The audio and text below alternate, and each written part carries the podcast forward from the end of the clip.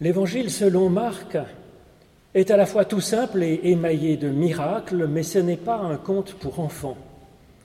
C'est un pamphlet, c'est un, manifeste pour une, une nouvelle façon de concevoir le salut que Dieu nous donne, de concevoir l'être humain, de concevoir Dieu et la religion.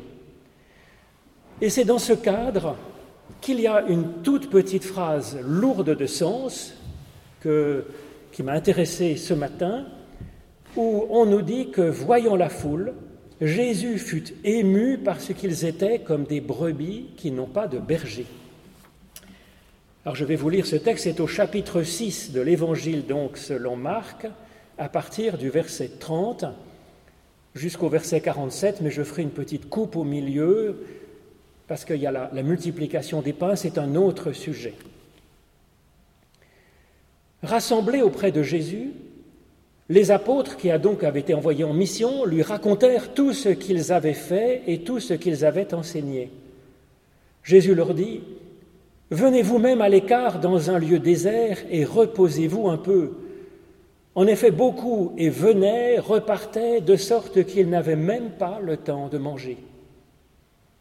Ils partirent donc dans la barque pour aller à l'écart dans un lieu désert. Mais beaucoup les virent s'en aller et le reconnurent.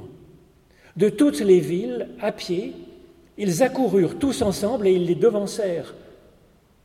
En sortant, Jésus vit la foule très nombreuse et il fut pris aux tripes d'émotion parce qu'ils étaient comme des brebis qui n'ont pas de berger. Et il se mit à leur enseigner de très nombreuses choses. Comme l'heure était déjà avancée, ses disciples s'approchèrent de lui et lui dirent ce lieu est désert et l'heure est déjà avancée, renvoie-les afin qu'ils aillent dans les campagnes et dans les villages des alentours pour acheter de quoi manger. Jésus leur répondit, Donnez-leur vous-même à manger.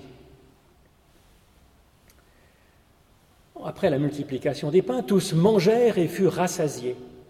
Et l'on emporta douze paniers pleins des morceaux de pain et de ce qu'il restait des poissons. Ceux qui avaient mangé les pains étaient environ cinq mille hommes. Aussitôt après, Jésus obligea ses disciples à monter dans la barque et à passer avant lui de l'autre côté, vers Bethsaïda, pendant que lui-même renverrait la foule. Quand il eut renvoyé la foule, il s'en alla sur la montagne pour prier, et le soir venu, la barque était au milieu de la mer, et Jésus était là, seul à terre. Alors ce que ce texte a de subversif n'apparaît peut-être pas à la première lecture, mais il n'a pas échappé à la première génération des chrétiens, au point que Matthieu, quand il rédige son évangile une vingtaine d'années après Marc, s'est senti amené à transformer ce récit afin de le rendre plus acceptable, plus adéquat pour l'Église au début des années donc 80. Alors qu'est-ce que Matthieu a changé? Oh, presque rien. Il a déplacé cette phrase où Jésus pleure sur la foule comme si elle était sans berger. Matthieu, il place cet événement, cet épisode, juste après l'épisode, juste euh, après l'épisode où Jésus euh, va envoyer donc les disciples en mission. Alors cela semble peu de choses, mais du coup c'est un tout autre berger qui est annoncé, c'est une toute autre compréhension de notre besoin de salut et une toute autre vision de l'Église.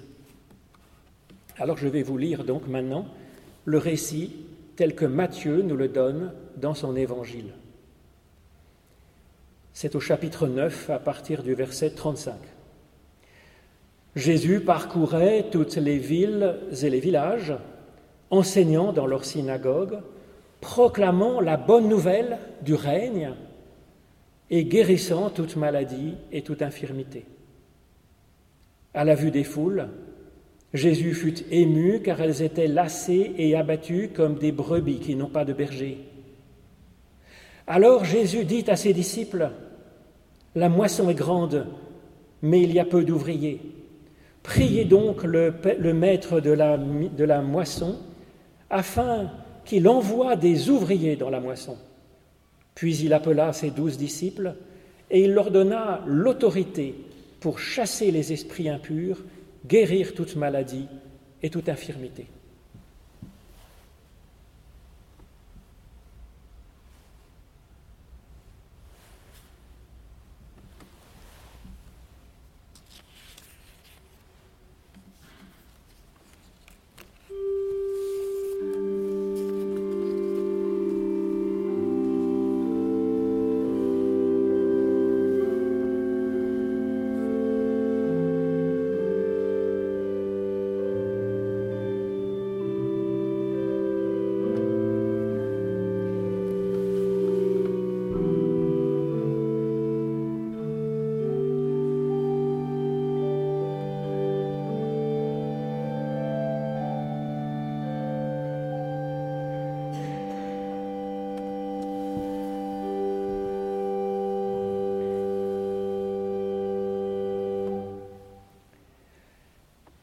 Alors qu'est-ce qu'il y aurait de choquant dans ce texte de Marc où Jésus pleure sur la foule comme s'ils étaient des brebis sans berger?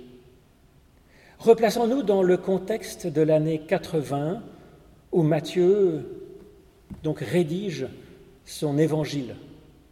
Le développement de la foi chrétienne a connu un vrai succès, il y a des églises vivantes un peu partout dans le vaste empire romain. Alors ce n'est pas encore euh, le raz-de-marée qui existera donc au IVe siècle, au temps de l'empereur Constantin, mais c'est déjà une belle croissance, au point que la communauté chrétienne devient visible dans l'Empire romain, indépendamment donc de la communauté juive. Cela demande de s'organiser. Et puis c'est aussi à cette époque que les derniers témoins directs de Jésus vont disparaître en particulier les grandes figures, ceux qui étaient le plus proches de Jésus. Alors ils faisaient autorité, bien sûr, ces hommes, ces femmes. Même si leur voix et leur personnalité étaient diverses, ils étaient comme la colonne vertébrale de cette communauté chrétienne. Ou plutôt qu'une colonne vertébrale, c'était plutôt, comme le dit Paul, des colonnes de l'Église chrétienne naissante, avec la diversité de leur personnalité, diversité de leurs origines juives et païennes, diversité de théologie, de sensibilité spirituelle, de culte, de langue, de culture dans ce vaste empire romain. Alors Jésus n'est plus là physiquement, les témoins directs disparaissent. Que faire? Que faire maintenant pour que, pour que cette foule des chrétiens ne soient pas comme des brebis qui n'ont pas de berger. Comment faire pour que cette foule soit nourrie et guidée? Comment faire pour continuer à faire corps dans ces circonstances et que ça ne se disperse pas dans mille euh, différences, voire même disputes? Marc et Matthieu apportent ici des réponses différentes dans ce souvenir qu'ils ont de ces pleurs et de ces paroles de Jésus. La solution de Matthieu est la plus connue, la plus facile. Jésus est ému en voyant la foule car ils étaient comme des brebis qui n'ont pas de berger. Et pour remédier finalement à ce problème, il envoie une équipe de douze disciples pour prêcher et pour guérir à la façon que lui avait Jésus. Alors voilà un message qui structure l'Église. Voilà un message propre à faire un peuple à partir de ces personnes disparates.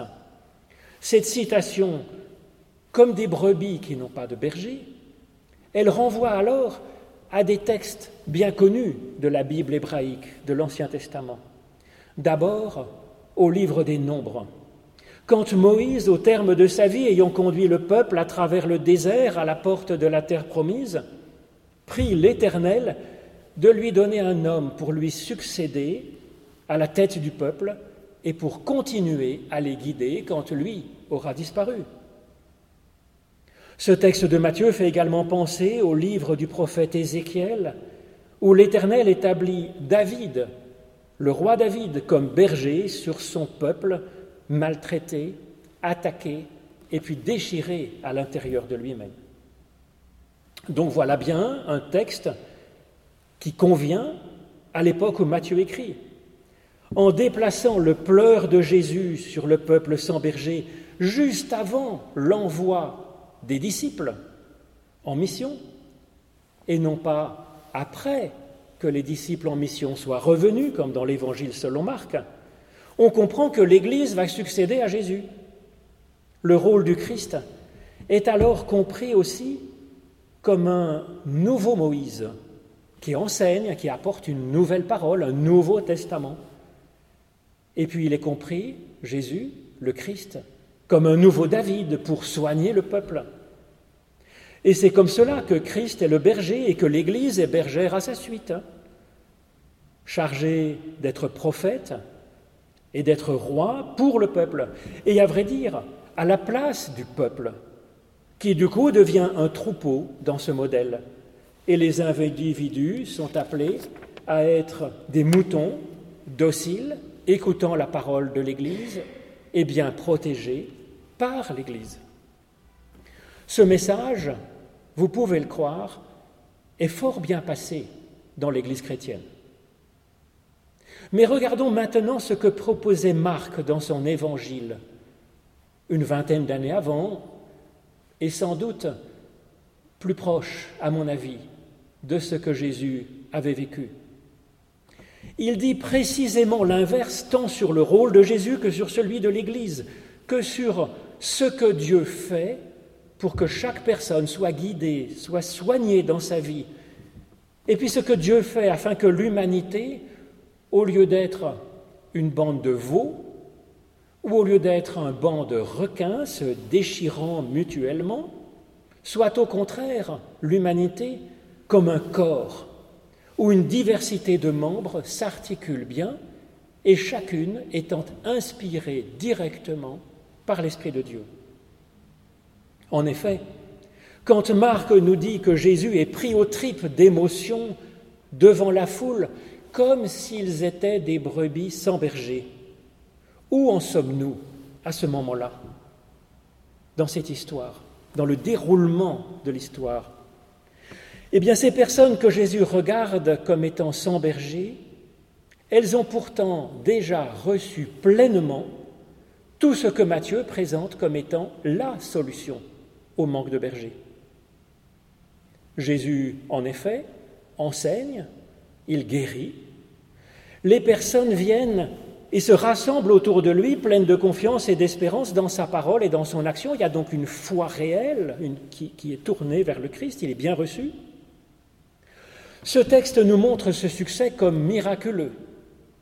En effet, le temps que la barque de Jésus et des disciples traverse le lac, la foule a le temps de rameuter des personnes de plein de villages alentours sans téléphone portable, donc envoyer des émissaires qui courent, qui persuadent les gens, les foules se rassemblent encore, et ils ont le temps de faire le tour du lac à pied pendant que la barque traverse simplement d'un bord à l'autre. C'est très rapide.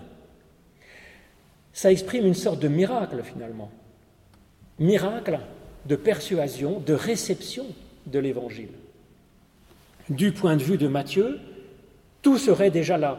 Et donc il n'y aurait pas besoin de pleurer sur le manque de bergers. La puissance de Dieu faisant des miracles, le nouveau Moïse qui porte la parole de Dieu au peuple, le nouveau David qui agit comme un bon roi pour soigner les plaies de son peuple, de ses sujets, nous avons aussi les apôtres tels des, nouveaux Josué déjà capables de succéder à leur maître. Et nous avons effectivement un peuple uni, selon le texte qui précise, précise littéralement que c'est bien ensemble, comme un seul homme, que la foule court pour retrouver Jésus. En effet, dans le grec, il y a sun treko, et non pas simplement treko, c'est-à-dire courir ensemble unis malgré leur diversité d'origine, de village, de culture, de religion. Ils ont donc, les personnes de cette foule ont donc tout ce qu'espère Jésus selon Matthieu. Jésus comme berger et des bergers successeurs au cas où Jésus devrait s'absenter. Pourtant, selon Marc, Jésus est pris au trip d'émotion parce qu'ils n'ont pas de berger.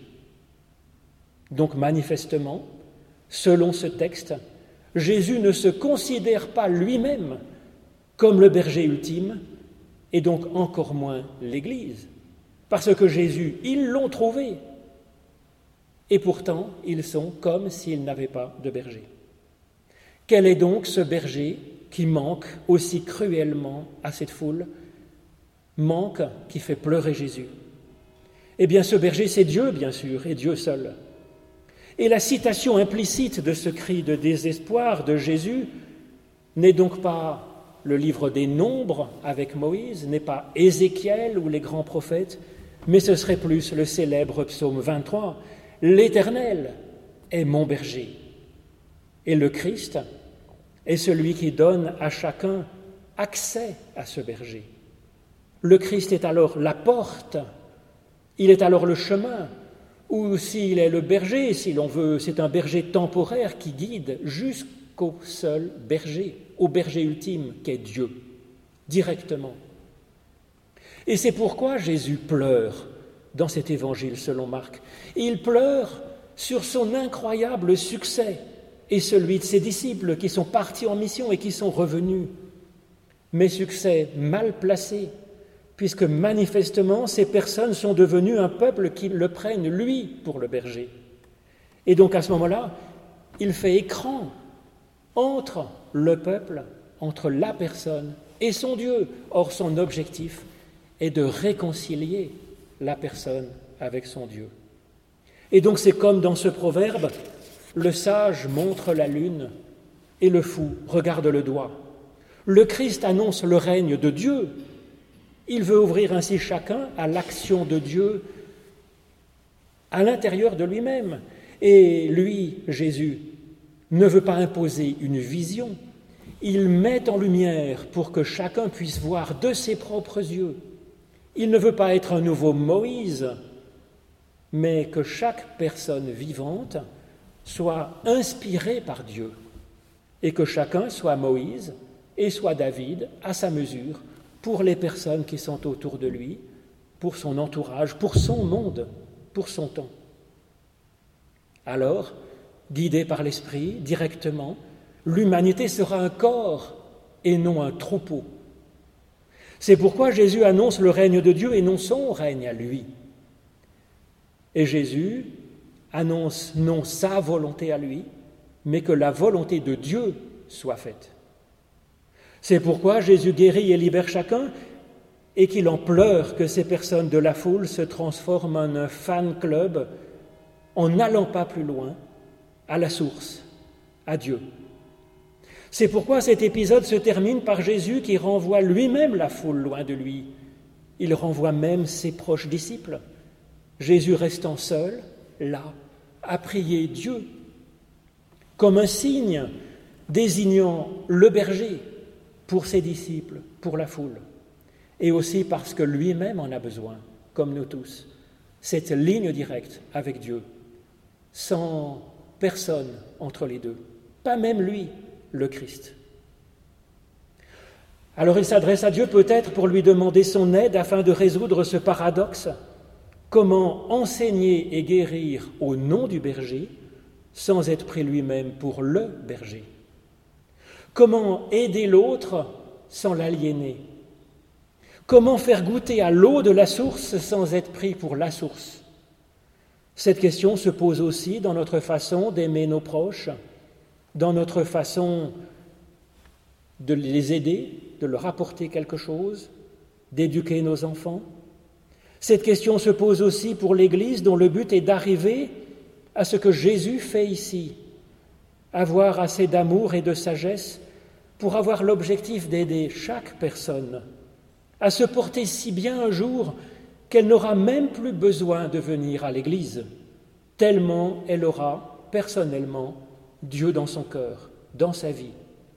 Ou alors qu'elle ira au culte par elle-même, juste pour se reposer un peu, ou alors pour encourager d'autres.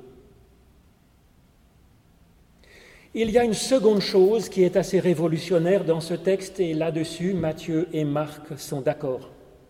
C'est le fait que Jésus soit dit pris aux tripes par l'émotion.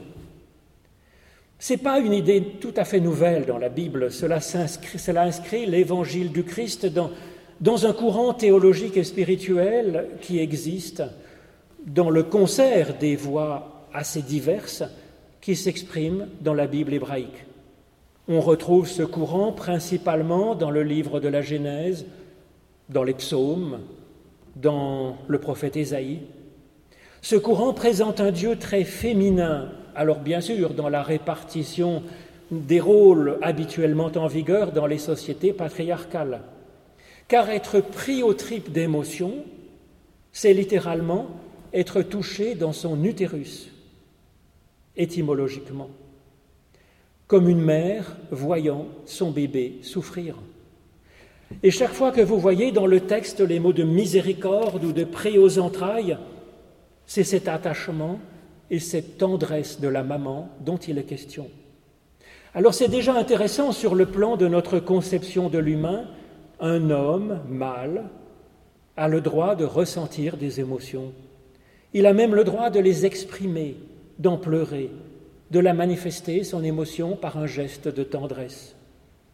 Alors que la pitié était considérée comme une faiblesse par les stoïciens, c'est en tout cas ce que nous dit Cicéron donc dans les Tusculanes. Mais en fait, cette émotion, la pitié, la compassion, l'être pris aux tripes, je dirais, d'affection, de tendresse, de pitié pour les autres, cette émotion est en réalité une force. Une des rares forces avec l'intelligence qui peut nous faire sortir de notre bulle pour faire un petit peu corps avec les autres, nos frères et sœurs en humanité. Et c'est cela qui est manifesté en ces quelques mots. Sortant de la barque, Jésus vit la foule et il fut pris aux tripes d'émotion. Ces deux actions de Jésus, sortant et puis voyant la foule, ces deux actions manifestent un mouvement de Jésus hors de lui-même pour s'ouvrir vers l'extérieur. Et ce n'est pas simplement une figure de style, puisqu'effectivement, il est submergé par l'émotion. Et cela le fait souffrir. Bien sûr, c'est beaucoup plus facile de vivre en égoïste, impassible. Jésus eut pitié de ces personnes. Cela semble une phrase banale, sauf que ce récit n'est pas simplement un conte, c'est un manifeste théologique, c'est une proposition de renouvellement de la religion et d'une certaine conception de Dieu et de la vie humaine. Et cela a donc des conséquences importantes. Il n'est pas attendu qu'un chef religieux se comporte comme cela. Un chef religieux doit se montrer supérieur puisqu'il est entre les dieux et les hommes. Il doit ainsi, il est autorisé ainsi à être comme un nouveau Moïse, à dire ce que le peuple doit penser et doit faire. Il commande, il fait la morale, il reprend, il menace, il promet. Et si le chef religieux parle de compassion, c'est pour que les foules fassent preuve de compassion, selon son modèle. Mais la compassion ne le concerne pas, lui, le religieux, puisqu'il est comme un Dieu, impassible. S'il regarde la foule, le chef religieux, c'est normalement du seuil de sa boutique, où il appelle la foule à entrer dans sa doctrine, dans sa morale, dans son rite, dans sa chapelle, dans sa prière, sous sa coupe. Jésus se situe à l'inverse de cette figure du chef religieux, qu'il critique d'ailleurs tout au long de l'Évangile. Jésus sort de sa barque. Il avait un plan, se reposer, lui et son équipe, car ils sont humains avec des forces limitées. Cette nécessité de se reposer, de se nourrir, de prier, elle va attendre, car Jésus va se laisser surprendre et sortir de son plan il regarde, il voit la foule, non pour saisir une occasion de mettre la main dessus, l'occasion était rêvée, puisque ils sont là, venus comme un seul homme. Pour lui, il pourrait en faire ce qu'il en veut. Eh bien non, c'est lui qui se laisse toucher par l'émotion. C'est lui qui se laisse prendre, transformer, déplacer par la surprise de la venue de la foule. Et Jésus pleure Dans la cour de récréation de l'école où j'étais enfant, on aurait dit qu'il pleure comme une fille. On n'attendait pas ça d'un chef religieux, qu'il se comporte comme ça. On n'attendait pas qu'un héros viril se comporte comme ça. On n'attendait pas qu'un Dieu non plus fasse preuve d'une telle émotion. Et pourtant, et pourtant c'est ce que nous dit cette attitude de Jésus. Parce que Jésus est le Christ, révélant par sa façon d'être, la façon d'être, l'être de Dieu lui-même. Et Dieu est comme ça. Il n'est pas, ou pas seulement, là-haut. Il n'est pas seulement cette source de vie, de mouvement et d'être, comme le dit Paul au philosophe stoïcien. Il est plus sensible, il est plus proche, il est plus intérieur, il est plus intime en moi-même que ce qui dit, que ce qui dit je en moi, ce qui pleure, ce qui espère, ce qui s'émeut, ce qui se réjouit. Dieu est comme ça. Il sort de son Olympe, il tourne son regard vers nous, non pour nous juger, non pour ordonner, non pour critiquer, mais pour nous voir, et il en est ému. Il est touché aux tripes, remué dans son utérus de mère. Dieu est comme ça, nous l'avons vu en Christ. Et cette personnalité de Jésus me semble bien plus aller dans le sens de la conception que propose l'Évangile selon Marc, conception qu'il a, qu'il nous passe du rôle du Christ. Le Christ ne veut pas embrigader, endoctriner, faire la morale. Il leur parle de l'action de Dieu, il les soigne, il les nourrit, il fait qu'ils se sentent autorisés ensuite à vivre leur vie à leur façon, leur foi à leur façon, selon ce que Dieu leur a donné leur aura donné de connaître et d'aimer. Amén.